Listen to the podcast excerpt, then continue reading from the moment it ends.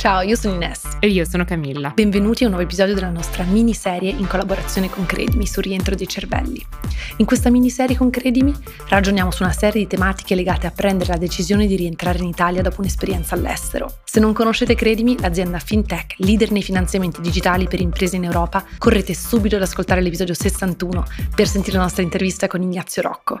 Nelle scorse puntate abbiamo parlato delle agevolazioni fiscali per promuovere il rientro dei cervelli, di opportunità di carriera in Italia, di incentivi per il rientro di imprenditori dall'estero e di gender diversity nel mondo tech in Italia. Questo sarà il nostro ultimo episodio in collaborazione con Credimi. Per concludere la serie ritroviamo Jacopo Anselmi, co-founder di Credimi, per parlare di trend, di investimenti e aumenti di capitale. Jacopo, ben ritrovato. Partiamo subito con le nostre domande su questo tema molto importante. Quindi abbiamo visto che il 2021 è stato un anno record per il VC italiano e i dati del primo trimestre 2022 sono anche molto incoraggianti. Potresti darci, per cominciare, una panoramica degli ultimi dati eh, appunto sul VC in Italia? Ciao Camilla, allora certo, guarda, il 2021 è stato un anno anomalo per tanti versi. Sicuramente anche il settore del venture capital ha mostrato appunto eventi diciamo inusuali. Eh, il dato secondo me forse più importante da ricordare in questo contesto è il totale di ammontare investito che nel 2021 è aumentato del 137% anno su anno assestandosi su un valore di un billion e due. Pensate che questo valore è maggiore della somma degli altri anni due precedenti. Diciamo il trend simile ma di, ma, ma di, diversa intensità si osserva se andiamo a vedere il numero dei, dei deals chiusi, dove qui invece osserviamo un incremento del 46%. Infatti il numero dei deal passano da circa 180 a 260.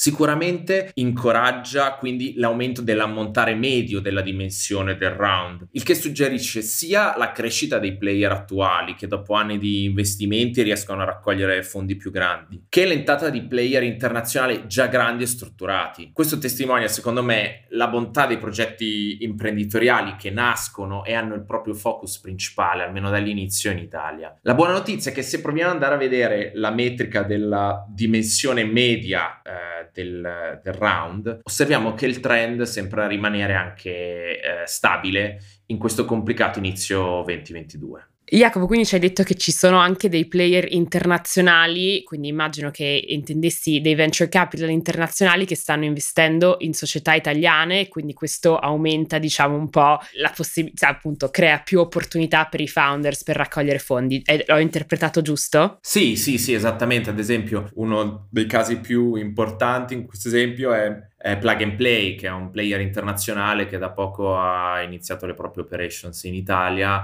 proprio con il target di aziende che operano nel, nel, sul territorio italiano. È interessante anche che appunto i, i VC internazionali iniziano a credere nelle startup italiane, sicuramente è un dato che dà, um, che dà molto, insomma, dà uh, ottimismo su, sul, um, sul, futuro. E invece parlando di settori, credimi, si è sicuramente posizionato in un settore molto interessante perché il fi- fintech rimane il settore con più ammontare raccolto da sempre e continua anche in questi ultimi due anni. Ci sono altri settori con trend promettenti che avete individuato? Fatto? Sì, guarda, allora, il fintech eh, sicuramente la fa da maggiore. Eh, osservando i deal eh, più nel dettaglio, eh, notiamo eh, in questo senso il caso particolare di ScalaPay. Negli ultimi anni questo verticale proprio legato a progetti che cercano di innovare il sistema finanziario eh, si è osservato un aumento importante eh, dei multipli di valutazione, che però purtroppo si sono anche ridotti con eh, altrettanta velocità di quanto sono aumentati. Dopo magari vi lascio comunque un paio di link interessanti e delle letture a riguardo. Per venire alla tua domanda sugli altri settori promettenti, sicuramente sono sia il food agriculture che life sciences. Se prendiamo ad esempio questo primo quarter del 2022 questi settori pesano per ben l'85% del totale di fondi investiti. Qui ecco, credo che l'Italia possa davvero dare tanto. Questi sono i settori in cui il nostro paese è noto a livello internazionale da sempre e mi aspetto di vedere sempre di più anche appunto investitori, player internazionali che, che vengano a, ad investire in progetti in questi settori che poi sono chiave per, per il nostro futuro.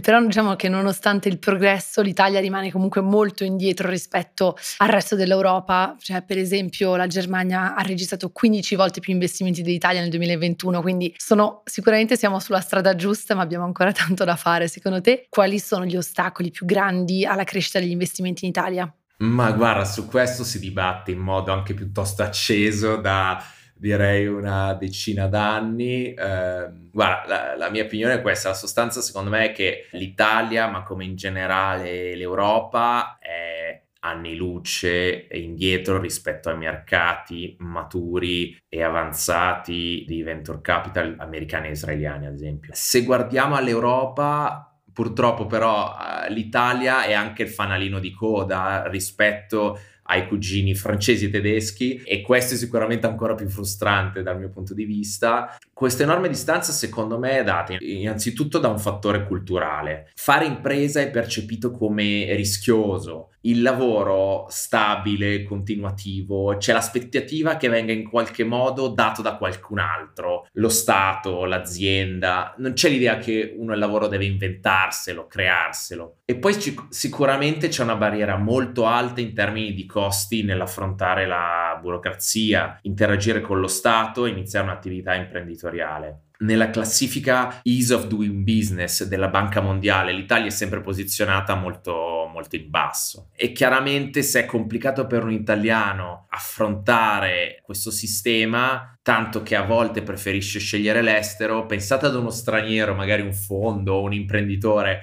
com'è complicato venire in Italia scegliere di investire riuscendo a capire a fondo i rischi. Se a questo aggiungi il fatto che in Europa e nel mondo c'è una costante competizione tra i sistemi giuridici per attirare imprenditori e imprese nuove, date le premesse, gli imprenditori che, che, non hanno necessità di stare in Italia hanno incentivo a creare le proprie imprese all'estero. Questo fa sì che Purtroppo per certi versi tanti bravissimi imprenditori italiani oggi all'interno di un piano di espansione internazionale preferiscono spostare il centro delle proprie attività all'estero, eh, anche proprio per, per, la facilità con cui si raccolgono i capitali internazionali. Pensate ai casi di TrueLayer, Yapili, questi sono appunto un paio di, di casi di progetti fintech. Eh, eh, che, che, conosco abbastanza bene, sono tutti progetti fondati da italiani all'estero e le stesse Money Farm, Scalapay ora hanno spostato tante eh, operations all'estero. Detto questo, però, ci tenevo a, a, chiudere con questo punto. Siamo in ritardo, il mercato è più piccolo, ma la qualità dei progetti e di conseguenza anche la, la quantità di soldi che si stanno riversando in, que- in questo segmento, quindi venture capital, imprenditoria, è in aumento incredibile rispetto a 10-15 anni fa, l'abbiamo visto prima dai numeri, no? Ci sono tanti progetti importanti nati in questi questi anni in Italia e quindi in Italia, come abbiamo già detto più volte, eh, si può fare impresa. Sì, poi comunque la cosa bella è che, per esempio, mi sembra di aver letto qualche, da qualche parte che l'Italia era, cioè è forse al, al, fine del 2021, insomma, era dove era la Francia 5 o 6 anni fa e quindi quello che ha fatto fare Macron in 5 anni potrebbe succedere un giorno anche in Italia sperando di avere, insomma, le persone giuste eh, che, al governo che, che, fanno le cose giuste. Cioè, anche questa paura, secondo me, in Italia dell'innovazione, adesso non in persone che sicuramente ascolteranno questo podcast, che saranno mega innovative, però come popolo c'è questa paura che porti via lavoro, mentre l'innovazione crea nuovi lavori, certo bisogna investire poi nel riformare le persone, però c'è questa, co- questa barriera mentale che va superata. Invece ti volevo chiedere un'altra domanda, secondo te il 2022, visto tutto quello che sta succedendo eh, nel mondo, che ovviamente siamo passati da una pandemia una guerra, con, con tutti i problemi che poi porta questa, questa guerra, inflazione, eccetera, secondo te il 2022 riusciremo a chiudere più alti del 2021 come capitali raccolti o o è cominciato bene il 22 ma sta diciamo andando giù a picco? Eh, ma guarda, purtroppo devo dire che sul 2022 eh, non sono, ahimè, ottimista, è una situazione davvero complicata e sicuramente parte del, dell'aumento incredibile di investimenti del 2021 eh, è stato determinato, a mio avviso, da un'espansione monetaria che abbiamo visto durante il Covid che non è che non ha eguali nella storia dell'umanità da quando i sistemi finanziari esistono, quindi eh, gran parte dell'aumento dei valori eh, degli asset eh, finanziari è sicuramente spiegata da, da, da, da questo aumento incredibile. Quindi eh, diciamo che il 2022 sarà un anno molto complicato, eh, avete sicuramente tutti sono consapevoli di questi mesi di, di difficili sui mercati, ne vedremo delle belle ma io rimango sempre ottimista perché è un mio tratto, eh, diciamo, costitutivo. Bene, Menossi, dobbiamo rimanere ottimisti e speriamo che su- abbiamo sopravvissuto una, una, una, pandemia, cioè cercheremo di sopravvivere anche questa. Invece una componente importante, diciamo, alla crescita degli investimenti sono ovviamente i fondi di VC e in Italia abbiamo sicuramente bisogno di più fondi attivi che abbiano anche più soldi da investire. Ci puoi citare eh, i fondi più interessanti eh, che i nostri ascoltatori devono tenere a mente? Certo, guarda, allora se, se prendiamo ad esempio il, il, 2021 sicuramente vanno ricordati. Fondo di Cassa Depositi Prestiti, CDP Venture, El Venture e Primo Ventures. Pensate che da soli questi tre con circa 78 deal coprono più del 50% di tutti i deal fatti in Italia nel 2021. Poi, eh, confessando in anticipo un chiaro conflitto di interesse perché sono anche nostri investitori, sicuramente mi sento ricorda- di ricordare United Ventures, nati oramai più di dieci anni fa dall'iniziativa di Paolo Gesese e Massimiliano Magrini, oltre ad aver seguito sin dall'inizio la crescita di Money Farm, hanno di recente festeggiato la exit di un progetto davvero bello, Faceit, grazie a un'operazione di, di M&A.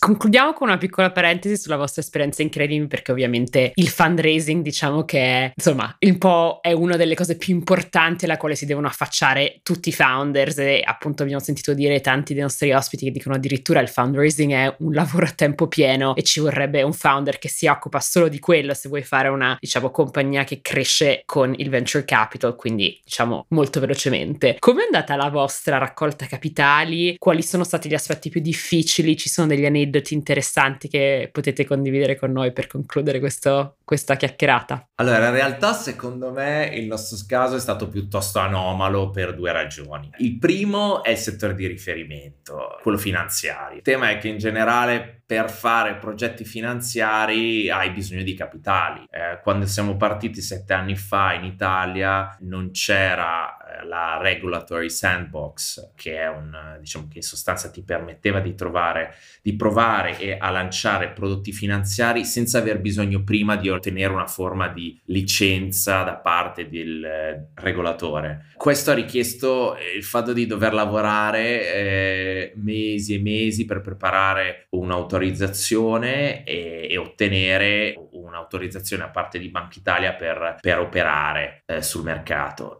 Chiaramente tutto questo ha un costo, è una necessità proprio in termini di eh, raccolta di capitali che non è eh, sicuramente tipica e comparabile con un progetto soltanto tech, eh, consumer web-based o la, nascita o il lancio di un'app eh, slegata dal mondo finanziario. Il secondo punto è la, la, presenza di Ignazio e della sua incredibile esperienza professionale decennale nel settore dei, dei servizi finanziari e il suo network. Questo ci ha permesso uh, di raccogliere la fiducia di investitori importanti che ci hanno seguito in tutti questi anni, inizialmente imprenditori, poi fondi di venture capital che come dicevo prima, oltre a United Ventures, Lato nostro, secondo me, appunto, siamo stati fortunati, i nostri investitori tra l'altro avevano già esperienza nel settore finanziario, quindi è stato anche facile comunicare la nostra value proposition, il nostro progetto. Eh, mi sentirei di dire che forse che in generale è un aspetto sicuramente difficile, credo che sia comunicare in modo efficace che eh, la distanza tra quanto si pre- pianifica e quanto effettivamente si raggiunge in termini di risultati economici o diffusione del, del, del prodotto stesso spesso è, è, è normale connaturata alla fase iniziale del progetto e non necessariamente al fatto che il progetto non sta andando bene o ha meno margini di crescita di quanto, di quanto ci si aspettava. La fase di ricerca del cosiddetto product market fit richiede tempo ed è costellata di tanti tentativi andati a vuoto e capire questo eh, e comunicare questo a volte è sicuramente difficile. Bene, Jacopo, abbiamo finito i nostri episodi con Credimi, è stato davvero un piacere avervi come sponsor e, e, supporto del podcast e abbiamo parlato sicuramente di temi molto interessanti in questa piccola rubrica e speriamo di aver spiegato un po' agli italiani cosa vuol dire fare impresa in Italia e magari avergli dato voglia di, di tornare e provarci qui. Grazie, grazie a voi. Grazie mille di averci ascoltate. Mi raccomando, non dimenticate di iscrivervi al nostro podcast ovunque ci ascoltiate per non perdere nessuna puntata. Se ci volete dare una mano a crescere, lasciateci 5 stelle su Spotify o scriveteci una recensione su Apple Podcast. Ci mettete davvero pochissimi secondi, ma è un prezioso aiuto per fare scoprire il podcast a nuovi ascoltatori. E continuate a condividere Made It con i vostri amici, colleghi e parenti. Ci potete seguire su Instagram at madeit.podcast o su LinkedIn cercando Made It Podcast, dove condividiamo tanti contenuti contenuti esclusivi. Vogliamo ringraziare Sami Bianchi, il nostro sound editor, Cosimo Bigliotti, il nostro editor, Mattia Cittadino per il suo aiuto nella creazione dei contenuti social e Guglielmo per aver composto il nostro jingle.